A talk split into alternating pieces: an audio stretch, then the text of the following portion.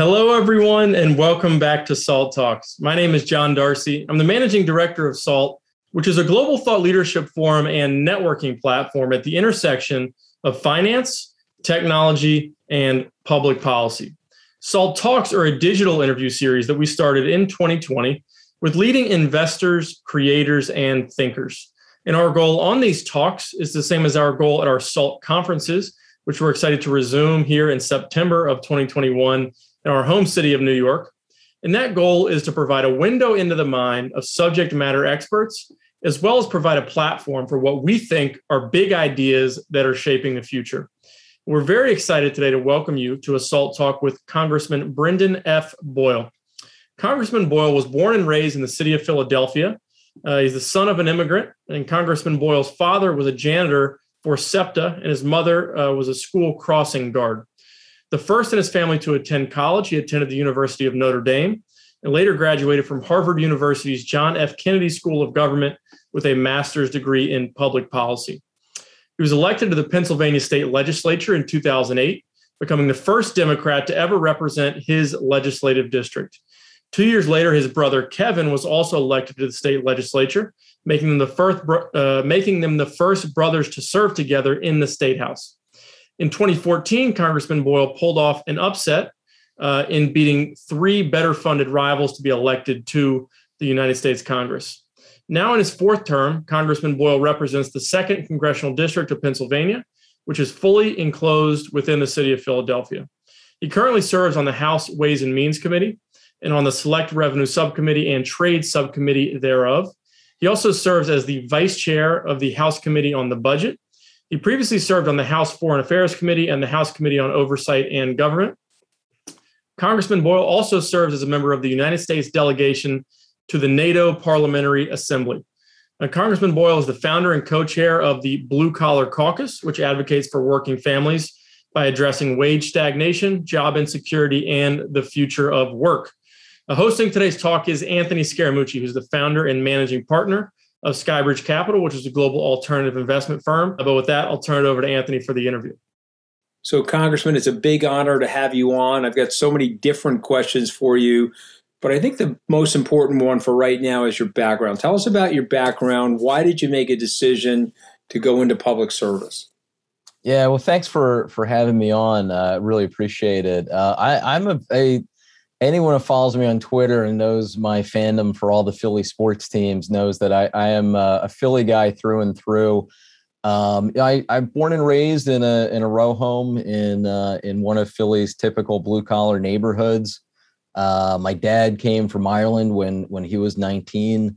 Spent most of of uh, his uh, adult life working blue collar jobs in a, a, warehouse in South Philly, and then later as a janitor for uh, our city subway system. And my mom was a, a stay at home mom, but also worked part time as as a crossing guard. So I mean, I know it sounds, you know, almost uh, stereotypical, but really their American dream was work hard, have stable jobs send their kids to college and and I've been able to uh, be fortunate and and live that. Um, now, in terms of how running for office, yeah, I'm I'm going to stop you for a second because yeah. It's an amazing story. It's a classic American story. I remind everybody it's an immigrant story, and you and I are products of an immigration story. But to be a public servant is tremendous amount of sacrifice. Obviously, you know I could only do it for 11 days before I was ejected. But here you are, you've made a great career of it, and it's coming with a lot of sacrifice to your family. So go ahead, tell us why. Yeah, so I so for, from as early as I can remember, um, and, and, this really does link. You might identify with a lot of this, Anthony. It really does come from growing up in a household that the American dream was gospel. I mean, we had two religions. We were Catholic, and we believed in the American dream, and and both were held up as as yeah, almost like religious faiths, right? I mean, one obviously is, but then the, the the absolute firm belief in America that you can do anything, that is work hard, you can get ahead, we're sacrificing for you. That I, never even stopped and questioned that. It was just accepted as a, a fact, like two plus two equals four is is a fact. Um, so public service, you know, plays into that, right? I mean, it goes along with it Um, and then specifically for me, as early as I can remember, I, I loved politics and I loved sports, and, and I followed them both uh, very closely when I went to college. I then major in in government. Um, but funny enough, I you know, as I was graduating from college, and this was the boom economy of, of the 1990s, um, I was you know questioning you know how realistic is me coming from where I come from actually running for office? How do you even go about that? I didn't know anyone, uh, literally didn't know anyone who, who, was in politics. So I went the, you know, the normal uh, business route, did that for a couple of years, really didn't feel too fulfilled. And then right around the time of September 11th, actually the afternoon of September 11th, I decided that this was the, the course that I wanted to take uh, with my life. Super admirable. I uh, I appreciate your service to the country. I know how hard these things are. You re recently co-sponsored the Ultra Millionaire Tax Act alongside of Senator Warren. Why do you think a wealth tax is the best approach to solving the inequality? Yeah, so so let me back up um, for a second because, or well, I'll say the, the the morning I did that that afternoon I ran into a uh, a good friend of mine, a, a colleague, is more of you know a, a, a moderate Democrat, and he and I work together and, and agree on a lot.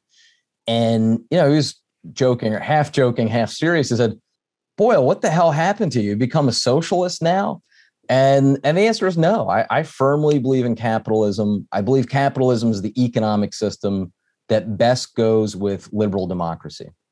Um, that said, if you look at our tax system right now, it actually asks a lot out of wage earners, particularly upper middle class wage earners that live in very wealthy metro areas, New York, San Francisco, Philadelphia, et cetera. So the folks who are, you know, doing well by no, but are by no means Warren Buffett, or maybe are making half a million dollars a year and are living, you know, right outside New York City when you factor it all up, federal, state, local, et cetera, they're probably paying an effective tax rate of close to 50%.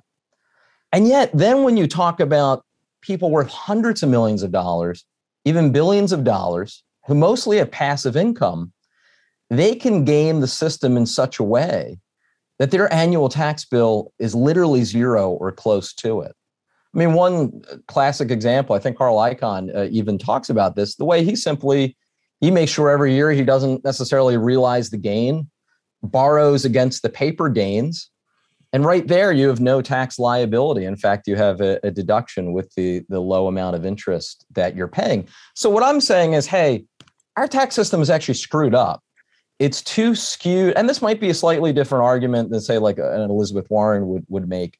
Um, but in my view, we actually need to move closer to more of a hybrid system that, wait a minute, we're missing a whole bunch of what in reality is income and is wealth that isn't getting taxed. And yet we're asking a lot out of middle class people and, and even upper middle class people. So that's one reason for it. The other reason is the more obvious one. And I say this as someone who, again, firmly believes in the American dream, but believes that the way in which we're going with this wealth gap and inequality, especially over the last 20, 25 years, is downright scary and threatens the stability of our democracy. And I do think there's actually uh, a link. I want to be careful here. It's not a straight link, but there is somewhat of a link between the overall decline of the size of the middle class over the last couple decades and the sort of political instability and division that we're seeing in our country. So there's a lot there's a lot to chew on there. So let's break it down together. So uh, 1913 we develop an income basis to our taxation, not an asset basis. Uh, why do you think we did an income basis to, uh, as opposed to an asset basis? Yeah, well, I, I mean, I would ask, uh, you know, have to go back and ask Woodrow Wilson historians on exactly why that was. Of course, there was precedent for it back to the the Civil War, um, uh, in terms of going on an income basis. But I would also point out that um, it's not entirely true that we don't ever tax wealth in this country. For instance, I mean, I'm sitting in a small office in my house. I pay a wealth tax, except we don't call it the wealth tax, we call it a property tax, right? and actually, that's even sort of worse because I'm I end up like most homeowners end up having to pay a property tax not based on my equity in the house because we, my wife and I are still paying off our mortgage. We're actually paying you know a property tax rate based on the top line figure right? What is the assessed value of the house. Some states uh, have automobile taxes and other sorts of um, property or asset based taxes. So even though you know we started the income tax system in 1913 it's not entirely the case that we strictly only have a 100% income tax based system so I'm I'm I'm with you intellectually on a lot of things. I'm not like one of these uh, hedge funders that's uh, anti-tax. I'm never moving to Miami. Love Miami. Interviewed uh, Mayor Francis, Mayor Francis Suarez on our show here. Love Miami. One of my children lives in Miami, but I'm a New Yorker. I'm going to be here. I'm going to pay my taxes here. I'm going to do everything I can help our city. Um, and I'm a big believer that uh, blue states, this is something I argued with President Trump about when him and I had a relationship. By removing the SALT deduction, yeah. you're misunderstanding what happens in these blue states. Philadelphia is a port city, New York, Boston, these are port cities. They're teeming with in- immigrants. Many of them are indigent. You need a welfare safety net, a safety net for these people. You also need to create a platform of equal opportunity for these people despite the economic variances. And so I understand the need for all these things intellectually. And I would make the argument these great cities, in addition to the cities on the West Coast, the port cities drive the entire economy. So if you want to cripple or hamper those cities, what ends up happening is you create a negative effect on the rest of the country. And so this whole blue state, red state divide, very damaging for the country.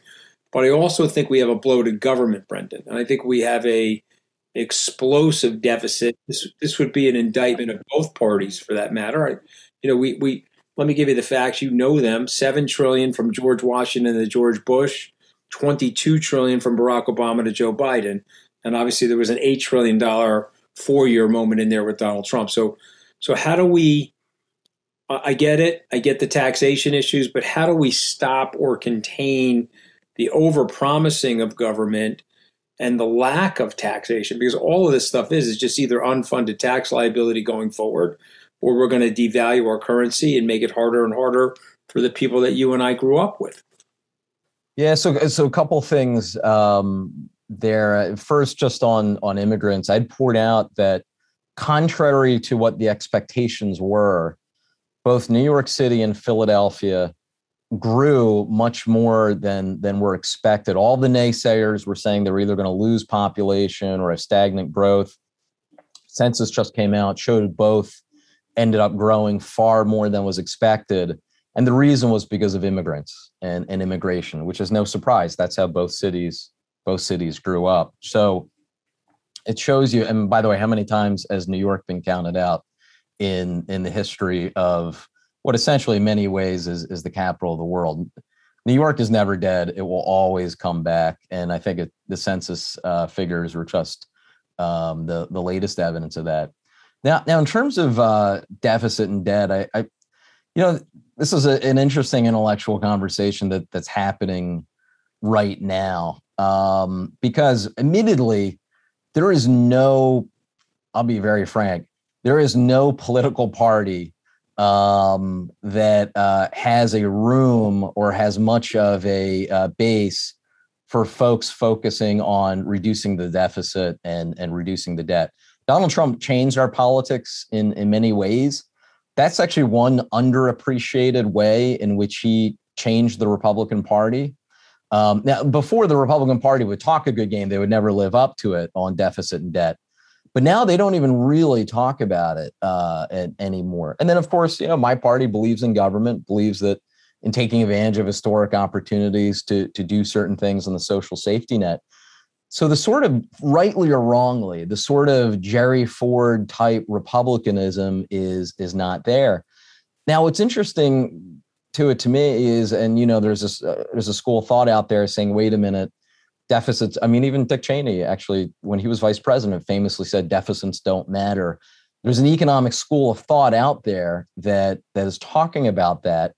Um, as long as people in the world continue to have such full faith in um, the uh, the assets in the United States and our economy, and are continuing to buy our bonds as a kind of a fleet to safety, and we continue to have interest rates as low as as they are, I don't think you are going to see either side really talk much about deficit and debt. What I think it will take is any sort of, and I'm not cheering for this by any means, but I think what it would take is a dramatic increase in our interest rates for then one or both parties to finally be talking about this in, in a meaningful way. And I and I listen. I respect all of that as well. And I uh, we had Stephanie Kelton on. Yeah. She's a modern monetary theorist. She wrote a great book about this. Uh, and uh, I'm worried though. I have to confess this because uh, I'm trained as an economist and I grew up in a blue collar neighborhood. And I can prove empirically to Stephanie or you, Congressman or Senator Warren, that when we create deficit spending, there is a benefit to it, and there's a good modulation to the economy. I have elements of Keynesian thought in my personality, but we got to be very, very careful about dollar devaluation because people that own the assets, uh, they will get richer and richer as we're devaluing, but the middle and lower class the wages don't catch up. And so I'll give you this example. My dad was a crane operator. Uh, I priced his wages, uh, contemporized them. Uh, he would be down 26.5% in real economic terms. So even though the wages did creep up over 35 years, the purchasing power is nowhere near uh, where we were as children. You know, my family would have gone from what I would call blue collar aspirational economics to blue collar desperational economics. And a lot of this is a result of this sort of uh, money corrupting, if you will. Uh, but okay, we're there, but you want to tax the wealth, and I, I understand that. But I really want to just get my arms around the idea. So if I have, let's say, $100 million, um, you tax it at the market rate, you tax it the way your property's taxed, where they're guessing at what it is, and they say, okay, you know, you're going to pay this as an annual surcharge for the money that you've accumulated over your life. Um, one argument would be, though, wait a minute, Brendan, I or Congressman, I, I made the money. I, you know, you you paid me a dollar. I paid fifty cents to Bill De Blasio and Andrew Cuomo and Joe Biden. I got to keep fifty cents for myself, and then I invested that fifty cents, and I happened to invest it quite wisely. I could have spent it you know, this is sort of a prodigal son dilemma from the uh, New Testament. Uh, yeah. But I decided not to spend it. I would also say to you that it's not in my, the money's not in, in $100 bills in my swimming pool. It's being invested to create jobs and opportunity and innovation in the society. I'm delaying my own gratification in order to do that. And you're going to penalize me now. Uh, again, I, I, already got taxed on the front end, uh, income based tax, made the money, paid my tax. I've now got it in savings. You're going to tax me again. And you say, yes, it's appropriate to do that because. Yeah. So, a couple things on, on mechanics. Um, our system would be similar to the four European countries that, that currently do this. It would also be similar to the sort of system we already have now at death, what we call the estate tax, or sometimes Republicans, you know, call the uh, the death tax, we already have that infrastructure in place, right? So we're not, again, this is not something where we're talking about creating something that doesn't already by and large exist, except instead of it being a one time event at death, we're talking about doing it in an annualized way, although at a significantly lower rate. We're talking about two cents on every dollar above a $50 million uh, exemption frankly, I mean, you know, the kind of folks that that you know who might have uh, wealth more than fifty million dollars, even if this were to happen, all of them would be wealthier year after year, even if they were to pay this. There's not one of them who was making a, a return of, of lower than than two percent in uh, in any given year. You also uh, you threw in there an assumption that we're increasingly seeing is not necessarily the case, and I mean, look, the argument on double taxation, I get it. in in principle that is correct. However, let's remember, uh, per what I was saying earlier, some of this wealth has actually never been taxed the first time. So that's that's in there too, right? I mean, that is one of the real flaws, and whether it's the ProPublica articles or other sort of public reporting that we've been seeing, there are a number of ways in which the system is being gamed to evade that taxation let me to stop begin with. Our, let me yeah. stop for our listeners to explain that. I think it's a very interesting point.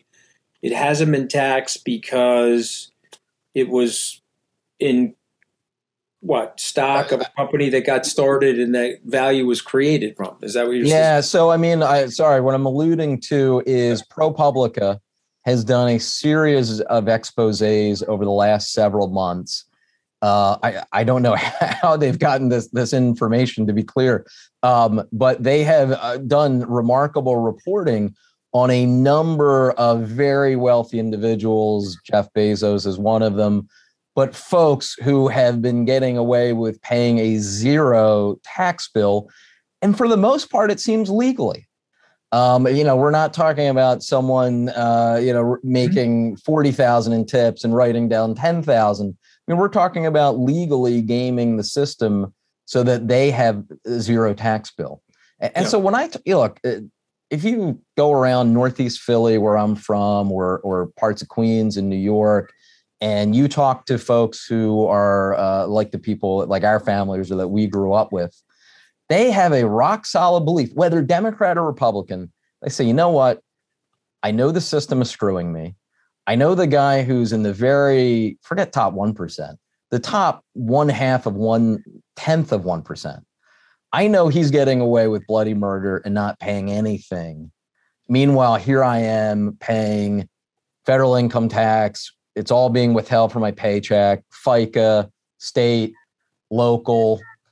You know, I'm getting taxed the wazoo, and yet the really big guys are getting away with paying basically nothing as long as that exists, that not only is that unfair economically and, and we're missing a lot of tax revenue, um, it feeds the sort of cynicism that we're seeing about government that you kind of referenced earlier. And I think is major problem that we're facing in society, the sort of cynicism that we're seeing, the declining belief in the American dream, all of that goes into uh, what we're talking about with what seems like just a dollars and cents conversation is not. It's actually bigger than just the money.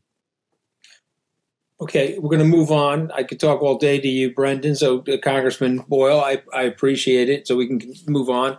I just uh, just asking these questions because we both know tax policy influences behavior, which does have an effect on the economy. And again, I'm not suggesting that we don't have issues in the tax policy and that there's been rank unfairness that needs to be addressed. I just want to do it in a way that obviously promotes growth in the society. So we're going to go rapid fire on a couple of other things, if you don't mind. Okay, let's sure, go. Sure, let's go to gun control. Uh, too many special interests to do anything on gun reform and gun control to stop this sort of uh, this mutilation of our children. Yeah, it's it's uh, it's sickening. Um, you know, uh, generally over the last five years, ten years, twenty years, you see anywhere from seventy to not, depending on the measure that is being questioned in the poll. You generally see somewhere between seventy and ninety percent of the American people who support some sort of gun control, whether it's background checks, whether it's a, a bit more aggressive than that, like banning, you know, the AR-15 Along that spectrum, though, again, very solid majority support, and yet it hasn't happened. And it hasn't happened because that one third that disagrees, historically, that has been their number one big issue. And they have voted on it. I mean, there's a difference between preference and intensity, right? So the, the two thirds to 90% of people who might want gun control care about a whole host of other issues. But that one third or even less that cares about gun rights is so hardcore they'll take you know they'll take that that NRA list to the polls with them in a Republican primary and vote strictly on that issue. Now what's interesting is that in 2018 after mass shooting after mass shooting it's really the first time in, in our lifetime that I saw the politics of that change especially in suburban America. So in, in the suburbs of Philadelphia, um, in suburbs of New York, suburbs of Chicago, you saw Republican members losing their seats, both for Congress but also state legislative seats, and they were getting hit on on the gun issue, the the the um, you know gun safety side or gun control side was really um, bringing up this issue in an offensive way, not a defensive way. So that leaves me um, optimistic that we will finally join the rest of the civilized world and having some sort of stronger uh, gun measures. I do for the first, and it's funny, we do this interview before the last few years. I would have been really pessimistic uh, on on this question about whether or not I would see things change. The last couple years, first time you've actually seen the politics of that now flip.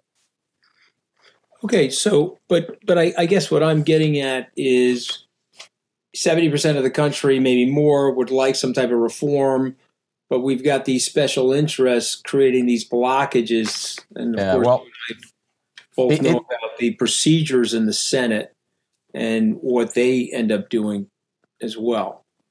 Yeah, so I mean, when when uh, this like a lot of issues, this gets back to uh, the the F word filibuster yeah. Um, because you know, Manchin Toomey, when he pushed that, when they both pushed that, one is a Republican senator from my state, the other Democratic senator from neighboring uh, West Virginia. When they pushed that, I think they got 57 votes. Um, but mm-hmm. because of the filibuster, uh, you know, the, the 57 lost and the four, low low 40s carried mm-hmm. the day. Yeah. Um, I think if they, you know, we passed out of the House universal background checks and, and some other measures uh, in the Senate, that would have majority support. Every Democrat and and I think anywhere from you know five to seven Republican senators supporting it, depending on the specific measure. But again, it, it, that's one of a whole host of issues that the question is, okay, what are you really going to do about the filibuster? And if you keep the filibuster exactly as it is, it's hard for me, unfortunately, to see a, a meaningful change in our gun laws happen um, between now and, and the end of this session of Congress. All right, we're going to whip through I- infrastructure bill. You like it? You don't like it? love it, love it. This is um, something that I've been pushing for a long time. Uh, you know, coming from an older state, we would benefit from it more than most places. You know, pretty much if you're anywhere in the Northeast, that's the case. And I actually something I was totally wrong about. I, I did an interview on CNN, uh, maybe you know a few days after the presidential election in 2016, and you know I was very vocally anti-Trump, and so the interviewer said, "Well, look, you know you're a Democratic congressman. Uh, sounds like you won't agree with Trump on anything. Can you name one thing then that you could see uh, agreeing with him on and voting for?" I immediately said infrastructure, and the part that I was wrong is my prediction was.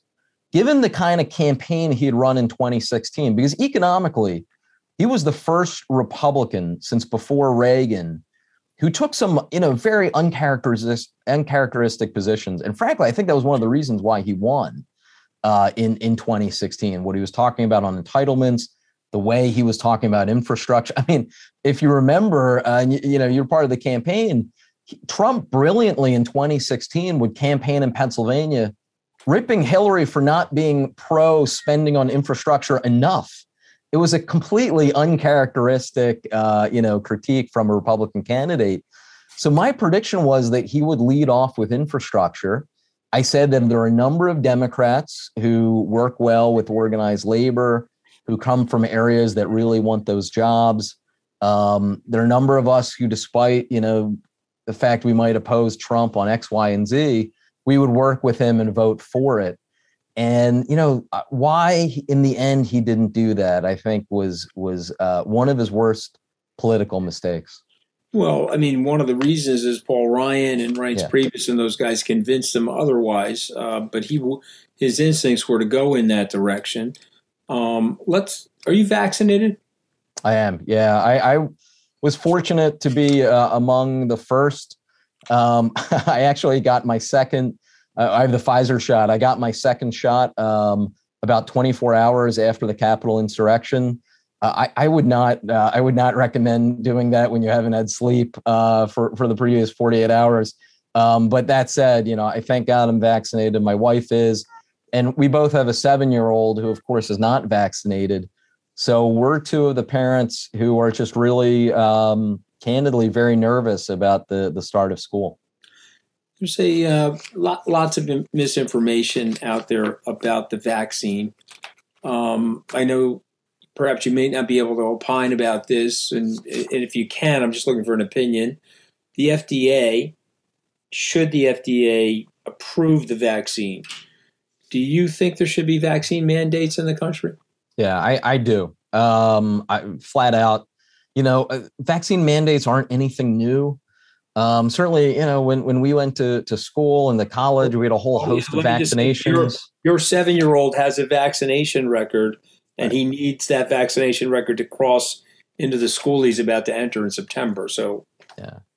But this is, you know, you talked way back in the beginning, you talked about Facebook. This is a way in which, you know, I grew up in the 80s, and frankly, there wasn't much difference in the way I consumed media as a kid in the 80s and say folks growing up in the 50s and 60s did, right? You had the three big networks. Forget Fox don't, News. Don't it wasn't pick even on us that grew up in the 60s. Okay, don't pick on us, Brendan.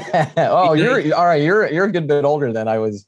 So you're a little bit like me. People think you're you're a lot younger. I take it than than maybe the chronological well, I'm, age. I'm i thought you were closer if I, to. If I've got to go full Joan Rivers on you before this interview's over, I will. Okay, I want to make sure you know that.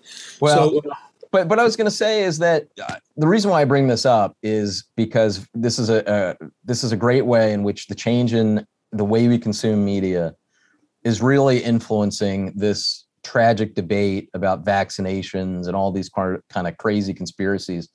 Because if you grew up in 50s, 60s, 70s, 80s, there were three big networks.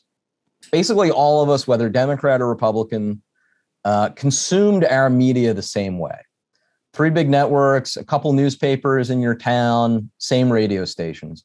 But beginning with cable news in the 90s and then the internet in, in the latter part of the 90s once it went widespread, that enabled and then social media in you know around 2005 with Facebook.